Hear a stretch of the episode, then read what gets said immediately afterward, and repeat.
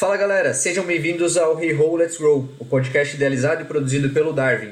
Eu sou o Otávio, o host de vocês, junto com o Marcos Miller, e nessa temporada a gente vai falar muito sobre fintechs, o mercado financeiro e as tecnologias que estão sendo criadas para ajudar e para desenvolver cada vez mais esse mercado. Então vem com a gente!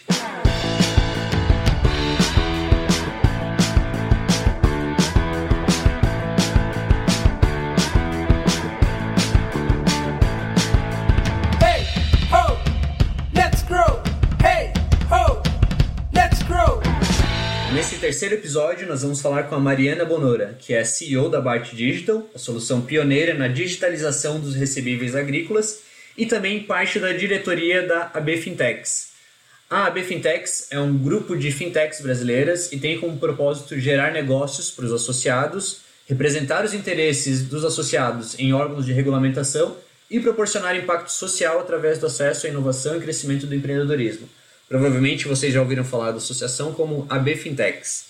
Na nossa conversa, nós falamos muito sobre a conexão entre o agro e a fintech. Falamos também sobre como a pandemia acelerou a digitalização de alguns processos dentro desses segmentos. Falamos sobre o quão importante é ser pioneiro e ter a visão é, de vanguarda no segmento e utilizar a tecnologia para isso. E também sobre a importância do associativismo. Então, Mariana, seja super bem-vinda. Marcos, bem-vindo. Fala pessoal, tudo bom? Olá, pessoal, tudo bem? Obrigada pelo convite. Imagina, seja bem-vinda e obrigado por ter aceitado esse nosso convite para falar sobre fintechs, agro, hoje a gente vai falar bastante também, eu acho, e até um pouco do papel institucional que você tem nesse meio de fintechs, né? Exato, exato. Esse ano a gente começou a trabalhar, eu comecei a trabalhar como diretora da Associação Brasileira de Fintechs, é, levando um pouquinho né, da, dessa vertical de agronegócio e tendo a oportunidade de representar um setor que tem crescido tanto e contribuído tanto para a modernização do, do ambiente regulatório e financeiro no Brasil. Que massa, essencial. Acho esse trabalho da, da BFintex aí que vocês têm feito e, poxa, super parabéns pelo teu papel também é, nesse trabalho com o, o, a parte de agro né, no mercado das fintechs. Então, Mari, para a gente começar aqui o nosso papo antes, eu queria que você contasse um, um pouquinho para a gente sobre a Bart. É, e também, né, eu acho que no, no seu discurso aí sobre Bart, como é algo bem nichado e que talvez poucos dos nossos ouvintes aqui conheçam, eu queria que você explorasse bastante também esse assunto sobre os recebíveis, sobre o CPR, enfim, eu acho que tudo que é o produto da Bart hoje, além da história de vocês, pode ser? Com certeza. Bom, é, a BART, ela, hoje ela é chamada de AgFintech, mas a gente já foi Fintech, AgTech, Lotech, né? A gente tem uma atuação que permeia bastante os mundos financeiro, agrícola e jurídico. Quando a BART foi criada em 2016, é, ela estava muito atrelada à minha experiência profissional na época é, como advogada. Eu trabalhava numa indústria de agroquímicos, conheci toda a estrutura jurídica documental dos processos de financiamento agrícola, né, das operações de barter do agronegócio. Barter é, para quem não sabe, quando o produtor é uma forma do produtor rural se financiar. Então ele troca é, a produção futura dele pelos insumos que ele precisa para plantar. Né? Então a barter nada mais é do que um, uma troca. É, e aí eu conheci a estrutura dessa, dessa, desse tipo de operação, os contratos, fiquei apaixonada pela complexidade do assunto, já queria empreender, então quando eu comecei a me envolver com tecnologia, startup, eu já sabia que seria o campo que eu queria é, trabalhar. Uh, bom, quando a gente fala em digitalização né, de recebíveis, contratos, títulos de dívida do agronegócio, a gente sempre cai em um título que é muito peculiar, que é a CPR, que é a Cédula de Produto Rural. É, a CPR é o título de dívida, o título de crédito mais usado no agronegócio, né, por vários motivos, principalmente porque ela dá ao credor, ao credor uma segurança jurídica é, muito maior do que, por exemplo, um simples contrato né, de, de venda ou uma, uma duplicata. Só que a CPR, ela também traz né, uma complexidade maior para a sua emissão, porque ela precisa é, ser registrada em cartório de imóveis, ela tem um monte de informações que precisam ser indicadas né, no momento da emissão dela, e isso traz uma complexidade para a operação. Então, lá em 2016, qual que era a nossa ideia, né? Vamos digitalizar todo esse processo, tudo que a gente faz aqui na CPR, que é o documento fica né, emitido em São Paulo, vai para o Mato Grosso para ser assinado, aí vai de uma cidade para outra, tem que ser registrado em cartório, vamos fazer isso tudo digitalmente. E aí, claro, se hoje, 2021, pós-pandemia, uma supermodernização no Brasil já né, é uma barreira, às vezes, você falar em digitalização de alguma operação de financiamento, imagina 2016. E aí a gente começou a esbarrar em todos os problemas do mercado, né? Baixa, baixa digitalização do produtor rural, cartórios que não trabalhavam com, com é, recebimento de documentos eletrônicos, os credores que até aquele momento eles ficavam inseguros de receber é, documentos né, de financiamento digitais, porque eles tinham um receio de que isso prejudicasse depois uma eventual cobrança da dívida.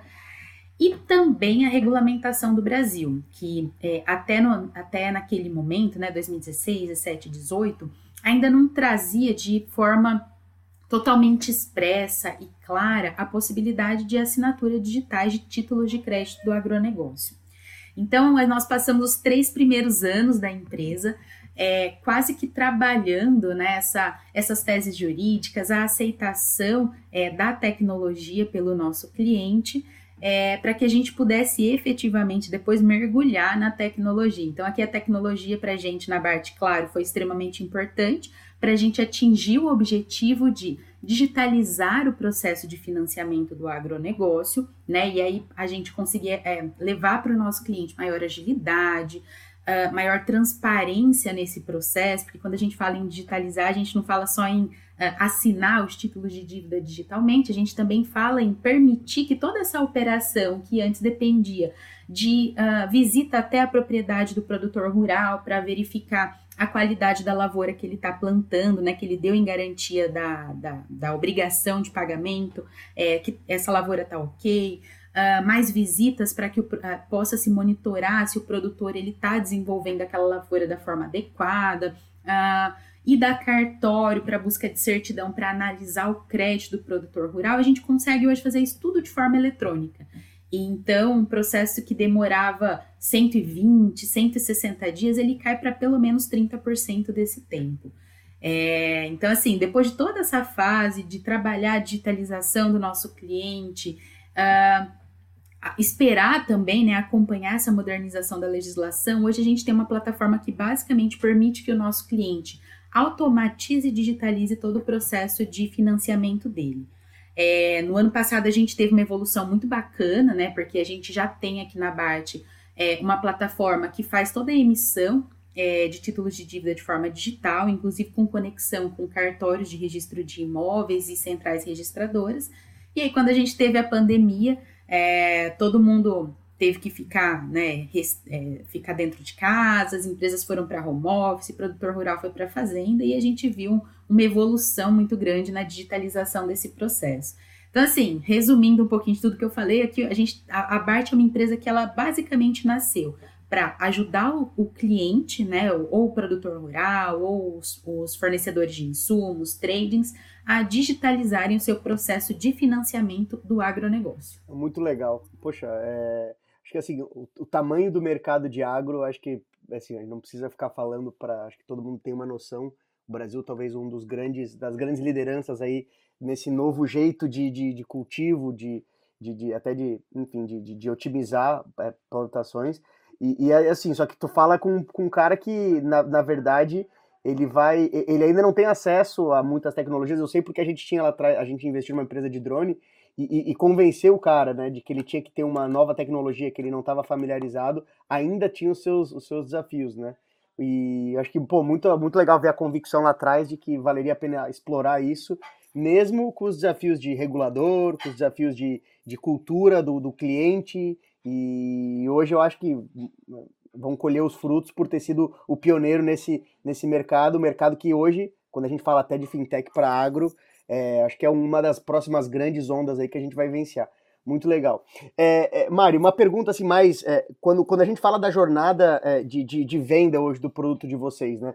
Hoje, muito provavelmente, muito mais é, fácil poder mostrar o valor que vocês agregam para o produtor. Mas hoje, qual que tu entende que é o, o grande, é, o grande diferencial do processo de vocês, o grande gatilho para poder fazer o, o, o, o produtor entender que que, que, vale a pena ir para esse mundo mais digital e, e, e, uma nova forma de fazer esse eh, negócios? É, isso é, é uma pergunta assim interessante, porque o produtor rural ele é, ele é um, vamos dizer assim, um perfil de cliente que ele não se deslumbra se você chegar e falar, nossa, meu produto é digital, eu tenho blockchain, inteligência artificial, machine learning, ele vai falar, e daí, né? O que, que isso vai me economizar ou vai me trazer de receita? Então, todo o nosso processo de convencimento e demonstração de produtor pro, de, de valor para o produtor rural envolve incentivar ele a testar, porque se ele testar e ver que isso traz uma comodidade, uma economia de tempo, então uma possibilidade de receita maior, ele certamente vai aderir. Né? Então é um, é um, um perfil de cliente super pragmático. Você tem que basicamente fazer ele experienciar esse valor. Hoje, é, a gente come, a maior parte dos clientes da BART é composta por credores dessas operações de financiamento. Por quê? Porque geralmente são esses credores que estabelecem o processo, né, o workflow da operação. Então, eles que vão definir os critérios de, é, de elegibilidade de uma operação, modelo do documento, qual que vai ser a política de garantias. Então, ele que acaba tendo essa, essa, esse rol maior de informações para trabalhar isso numa esteira digital. Recentemente, a gente começou a ser procurado por produtores rurais também, né? Os próprios produtores já estão buscando é, assumir o protagonismo nesse processo de financiamento. Então, a gente até lançou algumas campanhas para ajudar o produtor rural a se digitalizar. Então, por exemplo, se ele fizer é, se ele utilizar a plataforma da BART para emitir o seu título, é, a sua CPR eletrônica, é, e fizer todo o processo com a gente, né, de ponta a ponta, é, a gente custeia o certificado digital dele, para que ele possa assinar esse título, né, com aquele CPF que é exigido para que o documento seja registrado em cartório de imóveis. É, então a gente começou assim, é um movimento bem recente aqui na BART, né? Começar a ser procurado pelo produtor. Mas isso mostra exatamente isso que você falou, que o próprio produtor ele começou é, a se a, a, perceber o valor, né? Ele teve um, dois anos experienciando essas mudanças, entendeu que vale a pena e agora ele mesmo está buscando. Ô Mari, e, e, outra coisa que eu fiquei pensando aqui também, eu acho que você já falou sobre uma grande proposta, é, uma entrega de valor que vocês têm hoje né, no produto, que é acelerar esse ciclo, né? De 120 para 90 dias, alguma coisa assim, né?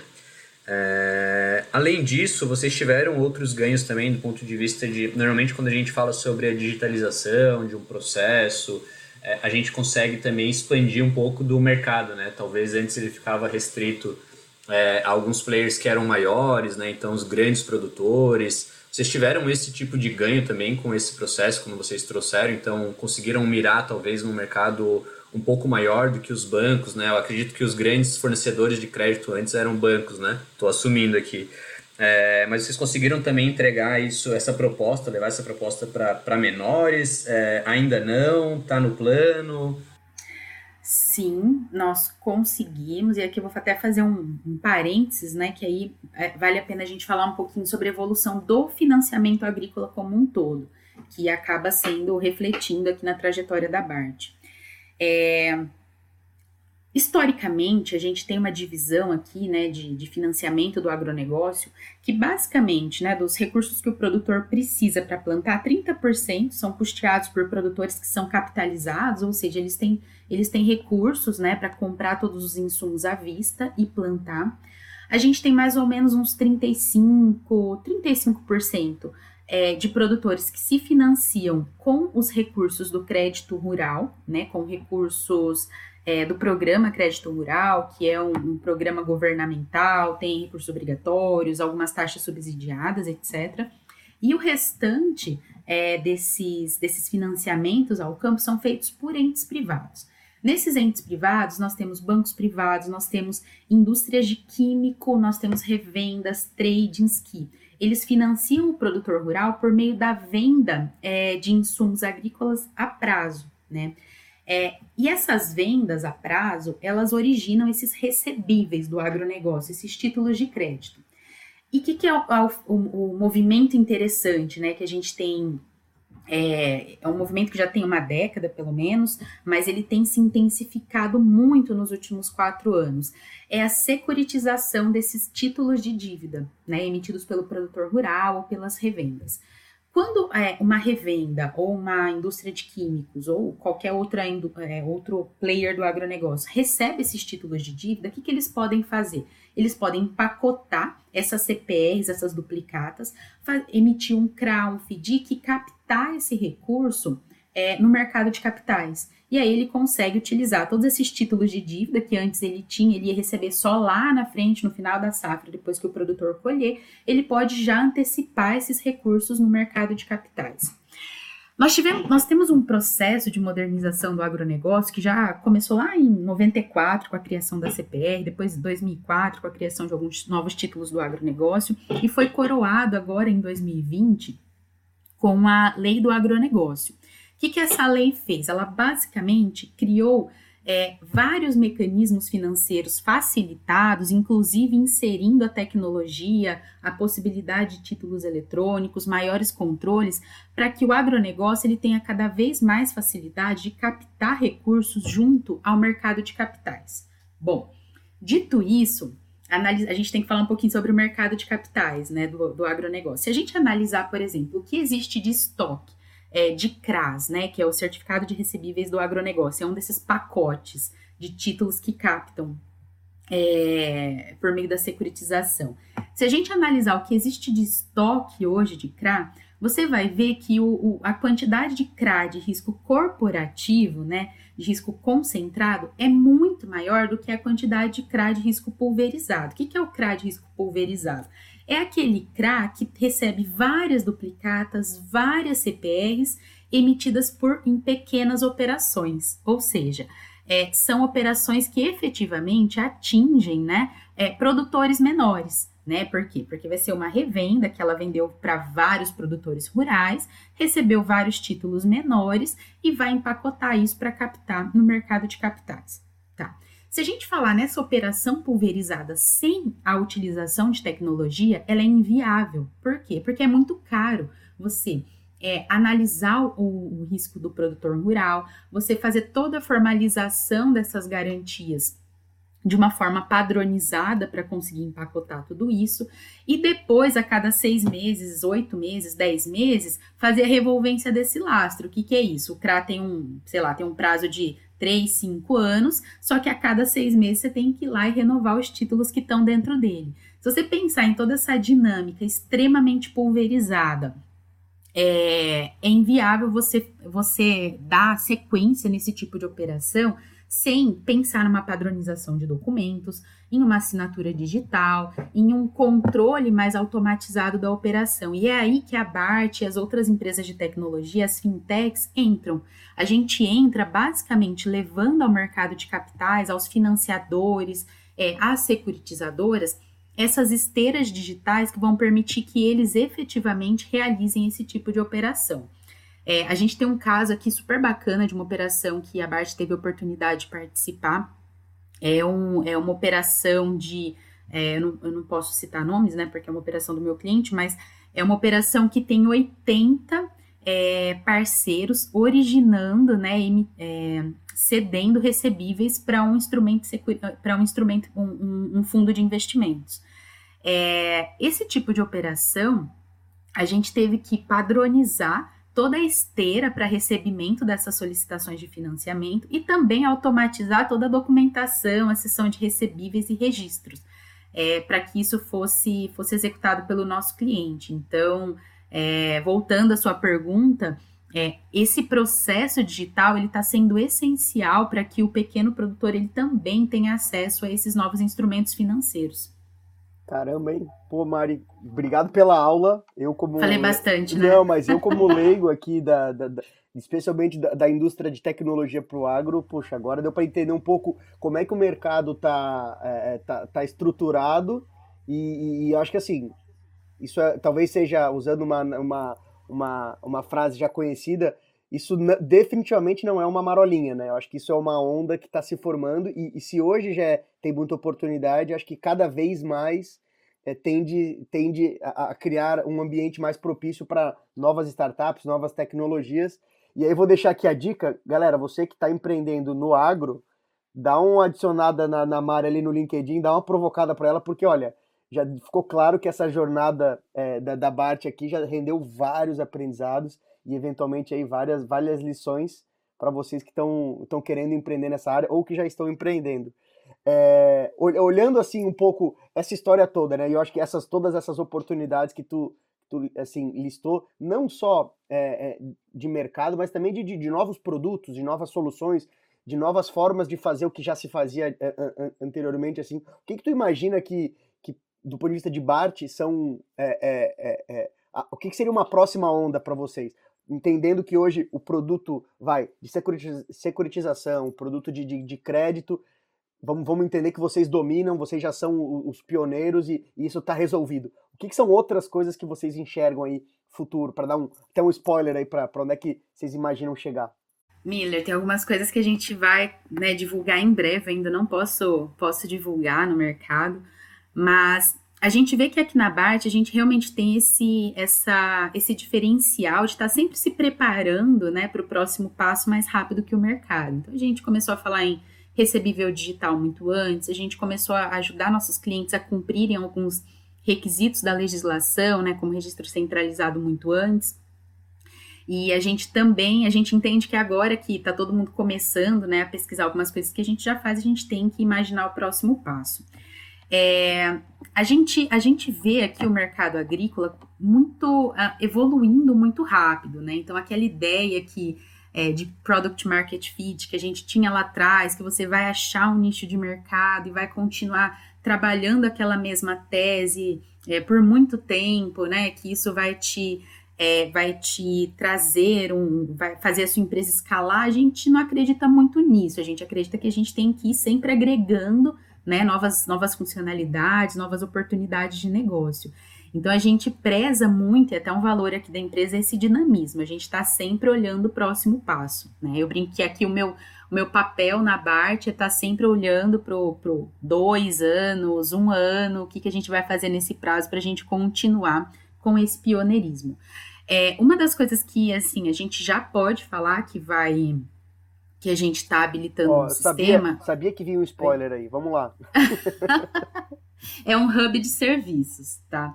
É, o que, que a gente está fazendo? A gente tem um, a gente tem muitos parceiros de negócio, né?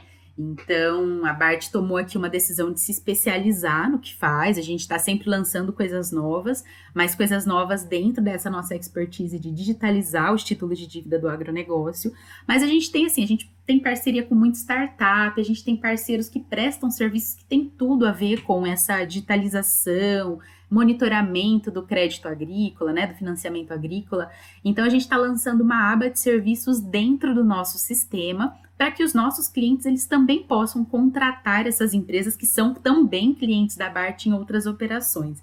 Então, isso é uma forma de a gente agregar valor a, a, alguns clientes nossos, porque a gente vai ter uma oferta de produtos maior, e agregar valor também a outros clientes que a gente está incentivando eles a fazerem novos negócios. Muito bom, pô, muito legal. E, e aí, assim, sobre o, o roadmap, roadmap de vocês, fica aí pro, pro, pro futuro é, é, é, notícia que vai sair no mercado, então. Então não conseguimos o furo de reportagem aqui. muito não, bom, muito não. legal. Valeu a tentativa, Mira.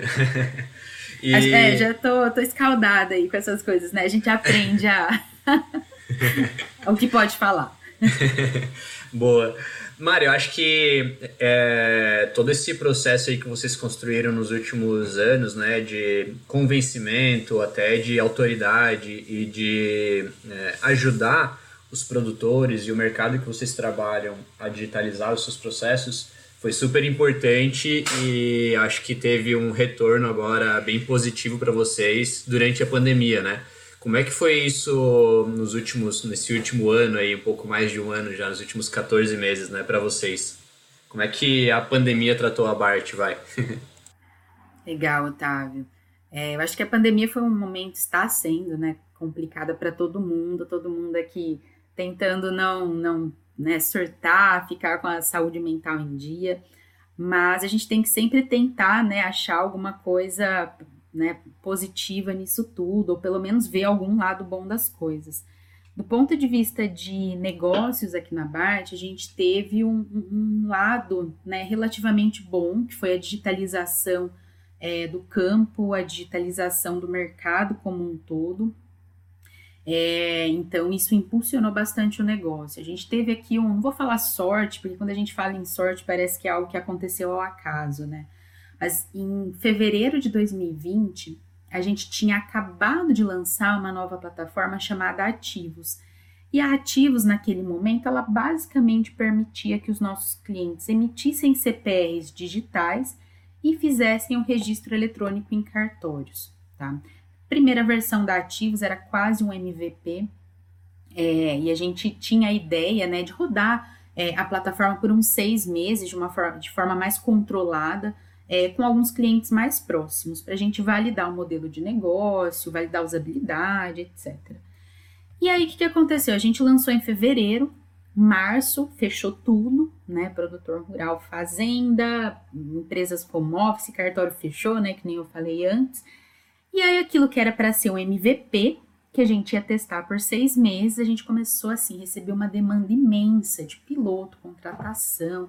Então a gente teve uma, é, um crescimento muito grande do interesse e até um, um posicionamento da BART, né, um fortalecimento desse nosso posicionamento como empresa que trabalha a digitalização do, dos recebíveis do agro.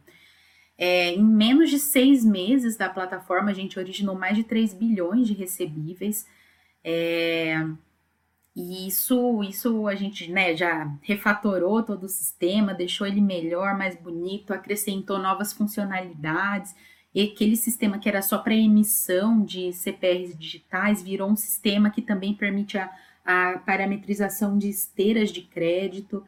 Então, 2020 foi um ano muito desafiador aqui, todo mundo de home office, mas ao mesmo tempo com uma demanda imensa é, para viabilizar né, de forma digital é, aquelas operações que antes o mercado estava na dúvida se ia adotar ou não né, o formato digital, porque eles já rodavam né, no formato físico.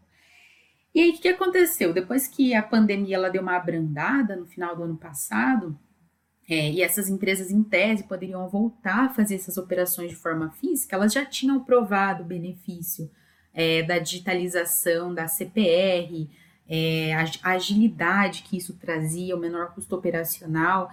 E aí, então, todas aquelas, aqueles MV, aqueles testes, aqueles pilotos que a gente rodou, a gente começou a converter em contrato. E o resultado disso foi que a gente basicamente quadruplicou a nossa base de clientes no final de 2020, começo de 2021, é, com base nessa digitalização. Claro que a pandemia ela ajudou bastante essa digitalização, mas no agro a gente teve uma modernização da é, regulatória também que contribuiu muito e o próprio movimento né, de, de digitalização que a gente já estava vendo nos, nos clientes corporativos. Então foi assim um grande vulcão de oportunidades nesse mercado. É, e aí, voltando na questão da sorte, né? Eu não posso falar que foi sorte porque a gente está se preparando, estava se preparando para esse momento desde 2016.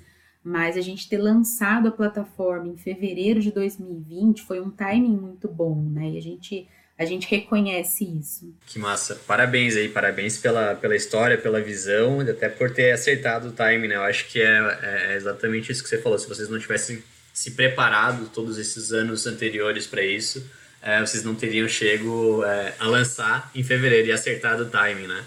Exato. É. Obrigada. E Mari, conta pra gente então, acho que o que a gente quer ouvir agora é dica para quem tá empreendendo ou vai empreender no agro. O que, que você tem de dica para essa galera? Cara, eu acho que uma das, das coisas que eu mais ouvi, assim, né, de alguns mentores, e, e só é, são aquelas coisas que só fazem sentido quando você vive, né? Você ouve, parece que é frase pronta, mas não. Quando você vive, você vê que é verdade. É o, é o tal do get out of the building. Vai para o campo, sabe? Vai testar a sua tese, constrói um primeiro sistema e vai vender. Não é fazer validação e perguntar para conhecidos se eles acham bacana. Não, faz um sistema mínimo pequeno e vai vender, sabe? Vai dar a cara a tapa, vai aprender com seus clientes. Eu acho que a venda ela é o maior processo de validação de tese de negócios, de produto, e, e, a gente aprende muito com ela. Acho que a gente tem que, tem que vender. Boa. Então empreender no agro lá da Faria Lima vai ficar fica mais difícil, então. Cara, você pode até construir um sistema lá na Faria Lima, mas depois você tem que rodar para vender no campo. Boa. Então, trazendo o conceito para o segmento, é sujar as botas. Perfeito. Perfeito. Vai sujar Boa. a bota. Boa. Show. É, Mari, então vamos agora fazer um. Vou propor um, uma mudança aqui na nossa conversa, né? Eu acho que deu para entender bastante durante esse papo e a história da Marte que vocês têm. Eu acho que é até um, um traço do teu DNA aí de ser super vanguardista, né? É, e carregar essa bandeira. E eu acho que isso se reflete também num outro papel que você tem, que é com a BFintex, né? Que você comentou. Então, conta um pouco pra gente, assim, como tem sido essa experiência, como é que você entrou, o que, que você espera construir dentro da associação, qual que é a importância. Não, legal. É, esse é um, uma parte aí da minha atuação profissional que eu tô bem, bem feliz, né, de, de fazer parte da associação. A BART é associada à BFintex desde 2017, né, bem, bem no comecinho, a gente sempre acompanhou bastante o trabalho que a associação faz de representação junto às, aos reguladores, de incentivar negócios. E no final do ano passado, junto com o Jonatas, é, meu colega que hoje lidera a vertical de agronegócios, a gente idealizou e criou, né, iniciou a, a, a vertical de agronegócios dentro da associação. E a gente teve uma aceitação muito boa, né? Tanto do regulador como a, a das associadas, né? Empresas novas chegando, mantenedores novos chegando. E foi um trabalho muito legal que trouxe um destaque bacana para o nosso segmento. E aí foi convidada né, a, a integrar a chapa, é, a nova chapa que concorreu para assumir a posição de diretoria da associação e esse ano né, assumir efetivamente a posição de diretora. É, cara, e a associação ela faz um trabalho assim excepcional. É, em pouquíssimo tempo de vida, ela conseguiu ter uma representação extremamente relevante junto aos reguladores, é, participar de fóruns é, de tomada de decisão, seja fóruns de tomada de decisão para modernizar o mercado de capitais. É, a gente recentemente conseguiu um assento na Câmara de Crédito, Seguro e Comercialização do Ministério da Agricultura, né, para a associação. É, a gente participa de várias, uh, nós somos convidados a, a, a, nos manifestarmos em várias consultas públicas, seja de CVM, uh, Bacen, né, de, de várias, várias tomadas de decisões importantes. E uh, a associação também tem um, uma, uma participação muito ativa uh, por meio de grupos de trabalho, né? Então a gente tem hoje o grupo de trabalho do Pix, Openbox, nós temos um grupo de trabalho de uh, voltado para as insurtechs, um grupo de trabalho também de recursos obrigatórios no agronegócio, que a gente em breve vai apresentar um projeto oficial a respeito. Então a gente tem um trabalho bem técnico é, de criação de propostas de, de melhoria na regulamentação para que as, as fintechs, as startups de forma geral, elas tenham, é, elas sejam representadas né, nessa tomada de decisão e construção de novas normas. Uh, a gente tem agora uma, uma possibilidade também, uma intenção de trabalhar bastante a nossa, o nosso pilar de impacto socioeconômico. Então, a, a associação ela está com muita coisa bacana aí para ser desenvolvida nos próximos meses. É muito bom. A gente participou recente do, do FinTouch, aí um evento organizado pela, pela BFintechs e pô, desde sempre também a gente é apoiador, até por a gente ter um olhar também meio forte para o mercado financeiro, né? É, o mercado das fintechs e enfim, a gente super acompanha, tive o prazer de conhecer já várias gestões, várias, vários grupos aí já que fizeram parte do, do, do time, sempre estamos super alinhados e construindo. Eu acho que é isso, assim, o mercado financeiro acaba sendo é, é, é para quem está começando, aparentemente muito fechado, né? Eu acho que é, é importante essas associações, esses grupos, esses coletivos, para poder é, abrir mais essas conversas, da, mostrar mais oportunidades, é, é, é, essa, até essa coletividade, né, de, de conseguir dar mais, é, mais chance é, de, de, de, voz para quem está começando, para quem está no início. Então, pô, é super legal esse trabalho. Acho que assim, a gente tem também no próprio papel do Banco Central uma abertura muito grande para essa conversa, né, mais inclusiva, mais, é, mais aberta, para fomentar a concorrência e competitividade do setor. Então, acho que a, a, a, a, B, a B Fintech é quem tem levantado bem forte essa bandeira e acho que todo mundo tende a se beneficiar. É, para startup assim que está começando aí nesse caso, o que que tu acha que a, que a Bfintech pode ajudar assim? O que que o papel dela é, para quem está ainda no início da jornada, quem está buscando aí é, acesso a mercado ou mais informações? O que, que são, tu acha são as informações que a B pode ajudar quem está mais nesse início? Eu acho que principalmente esse compartilhamento de informações que ocorre nas reuniões periódicas das verticais ou dos GTs é, são discussões extremamente ricas. A associação ela também promove bastante eventos, seja webinar, cursos, é, a gente tem agora, por exemplo, um convênio, né, algumas parcerias que estão sendo lançadas para ajudar as startups a se adequarem, as que não tiverem adequadas ainda, né, aos as exigências da regulamentação de LG, da, da LGPD. Então, eu acredito que esse é, é, você estar no meio de várias discussões é, muitas delas super profundas, que você vai ter oportunidade de conhecer ou algumas nuances do seu negócio, do seu mercado, que você teria que talvez assim sozinho precisasse de vários anos atuando, é, e também é, propor é, temas né, para trabalho regulatório da associação. Então, é basicamente um networking extremamente importante, um compartilhamento de informações também. Boa, legal. E não posso deixar também de falar, até pelo, pelo papel institucional que tu tens, mas também, acho que principalmente pelo papel empreendedora, é, de ser uma mulher empreendendo nesse, nesse, nesse mundo de tecnologia e nesse mundo de fintechs, que também é super raro ver mulheres empreendendo. É, nessa jornada aí, te, teve algum momento que tu, que tu sentiu que de alguma forma foi mais difícil para te entrar nesse segmento, é, ter mais acesso, ter mais visibilidade, ou para ti foi, foi meio natural, isso pouco, pouco importou é, pelo objetivo, pela vontade, pela energia que tu já tinha para realizar? Não, tem, tem muitos, tem muitos momentos aí que a gente percebe que, poxa, peraí, eu tô tendo que falar mais alto que todo mundo aqui para conseguir ser ouvida nessa reunião, ou eu tô tendo que ser um pouco mais séria que a média, mas eu acredito que, poxa, eu já estou aí nesse mercado não só de startups, né, mas o mercado corporativo há algum tempo, a gente vai criando um pouquinho de casca, a gente talvez às vezes nem, nem percebe tanto essas, essas situações.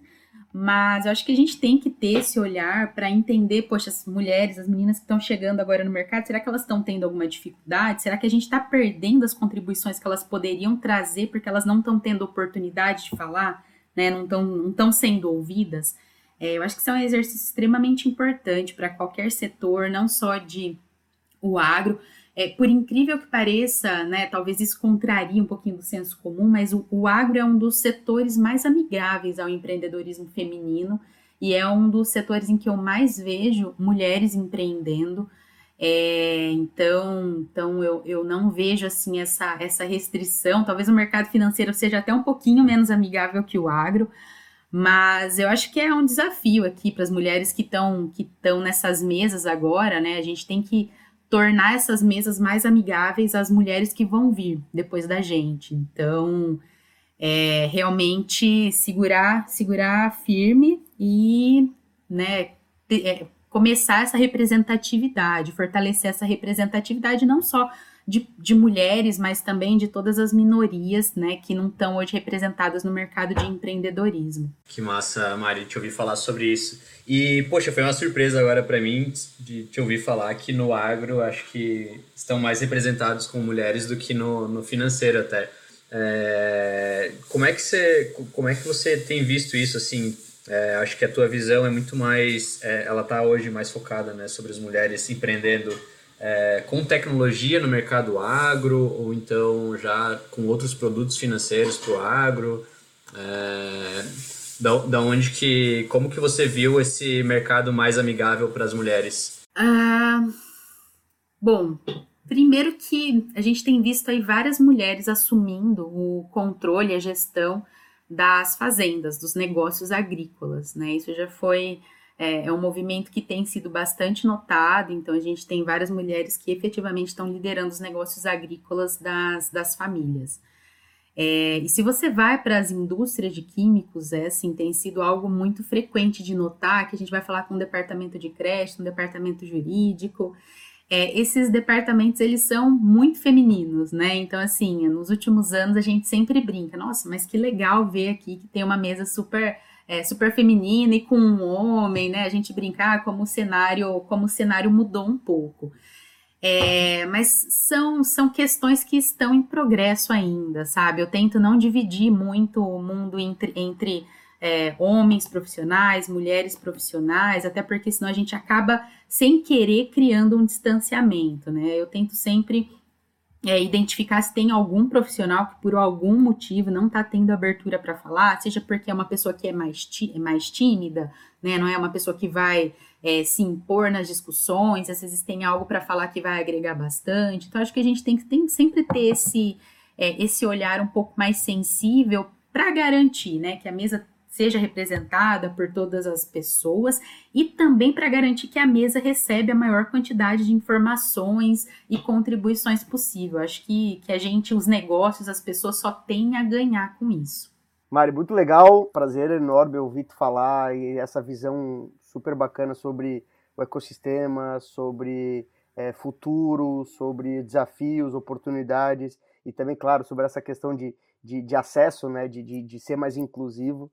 Acho que foi uma aula aqui para a gente acho que, sem dúvida nenhuma, vai ter muito aprendizado aqui para nossa comunidade, para os nossos empreendedores, para as corporações que também estão ouvindo. Muito, muito obrigado aí pelos teus aprendizados, viu, Mari? Agora a gente vai começar aqui a entrar no, no bate-bola e o Otávio vai tocar o bate-bola contigo. Valeu! É, boa, Miller. Acho que você tinha falado lá atrás, né, no início do episódio, que a gente teve uma aula sobre agro e, e no final toda essa conversa aqui foi uma baita aula. Então, Mari, obrigado. E agora a gente, então, se encaminhando para o final, é, a gente sempre faz aqui algumas perguntas de fechamento para os nossos convidados. É um bate-bola. E eu vou fazer essas perguntas para você. Fica à vontade para responder é, ou não, tá bom? Beleza. Então vamos lá. A primeira é: qual foi o livro, ou podcast, ou vídeo, algum conteúdo que você consumiu é, e nunca mais esqueceu, né? Que ele te marcou e por quê? Bom, tem um, um, livro que eu li há uns dois anos mais ou menos que ele me marcou muito. É um, é um livro chamado Conversas Cruciais é, e ele traz várias, várias metodologias, várias análises de por que, que às vezes a gente se arma para uma conversa, onde às vezes a gente deixa de atingir um resultado bacana numa conversa e como que a gente pode efetivamente, né, é, é, construir toda uma, uma conversa, uma, uma interação com as pessoas de forma que a gente efetivamente atinja o resultado. Esse livro me marcou bastante porque ele traz uma, uma visão sobre como a gente se conta histórias, né, sobre o que está acontecendo, sobre a situação, que às vezes nem são reais e deixam a gente já com o pé atrás, com, com, com o interlocutor, com algum parceiro, e, e, a gente já chega armado na conversa, já acaba com qualquer possibilidade da gente atingir um entendimento ou entender a visão da outra parte. E eu acho que esse livro, assim, ele me marcou porque ele traz uma, uma visão que é totalmente aplicável tanto para a vida pessoal, né, como principal, e principalmente para a vida profissional. É, em um mundo super tecnológico como a gente tem hoje, é, a gente trabalhando remotamente, eu acho que nunca foi tão importante a gente saber conversar né? É uma coisa tão simples, mas a gente vê o tanto de informação que para, o tanto de projeto que não anda, porque as pessoas não sabem conversar. É, essa foi a primeira vez que a gente recebeu essa indicação de livro aqui. Às vezes a gente recebe alguns é, repetidos e eu fiquei bastante surpreso e bastante curioso também com esse livro. Então, obrigado pela indicação. Eu vou procurar saber mais. Legal, é... recomendo. A segunda pergunta é: qual foi o melhor e o pior conselho sobre negócios que você já recebeu? Eu acho que o pior conselho é um que eu ouvi muito, que é, cara, vender muito e não ter braço para entregar é um problema bom. Cara, não é um problema bom, porque se você vende muito e não tem braço para entregar, seu conceito com o cliente cai. É, e a venda boca a boca, né, que é extremamente importante no, no B2B, você vai, vai morrer na praia. Então, assim, isso não é um conselho bom. seja muito consciente das vendas que você está fazendo, entregue de uma forma satisfatória. Às vezes é melhor você vender um pouco menos, garantir que você vai entregar esses, é, esses produtos né, de uma forma satis, é, satisfatória para o seu cliente. Seu cliente vai ficar feliz e vai te recomendar bem para o mercado. Um conselho bom é, que eu recebi, na verdade, até aproveitando, né, o, conselho ruim foi Gente, vamos focar aqui em fazer um trabalho bem feito, né? Vamos. Às vezes a gente fica tão pensando né, nessa, nessas teses inovadoras, é, de super longo prazo, que a gente esquece né, de executar bem o que a gente se propõe. Então, assim, vamos, vamos evoluir aos poucos, vamos dar um passo de cada vez. Claro, a gente tem que olhar para o futuro, tem que olhar para o futuro, a gente tem que se preparar. Mas a, a excelência na entrega, o bom relacionamento com o cliente, isso é primordial para que a sua empresa seja sustentável.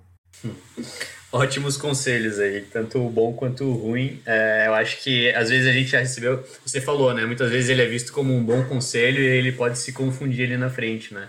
É, e o foco é algo que a gente sempre bate aqui, ainda mais o Darwin que trabalha com empreendedores early stage, né, quem está começando, acho que esse é um ponto super importante. Então, fica aí, galera, mais uma indicação de que o foco é algo que vocês devem ter no início dessa jornada e acho que ao longo da jornada, né?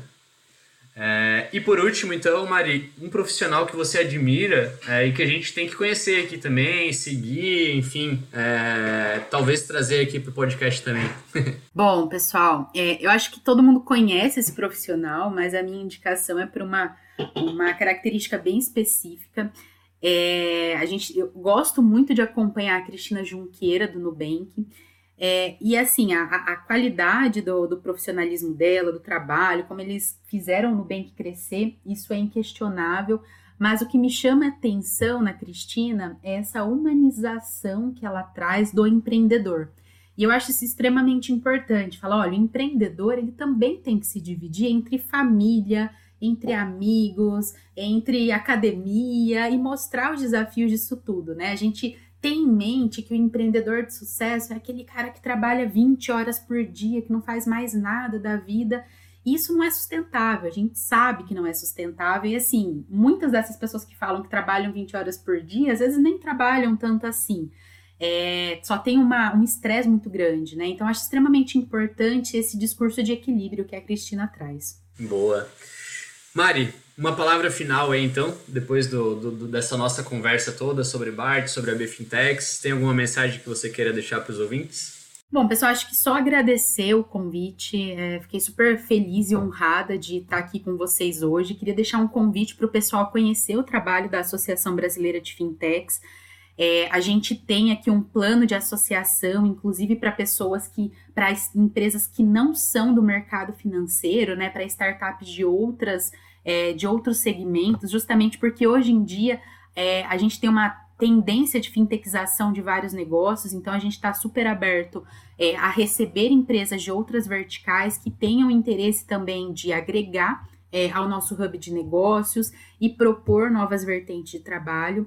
É, e estou super à disposição para quem quiser bater um papo, conhecer um pouquinho mais da associação, conhecer um pouquinho mais da BART.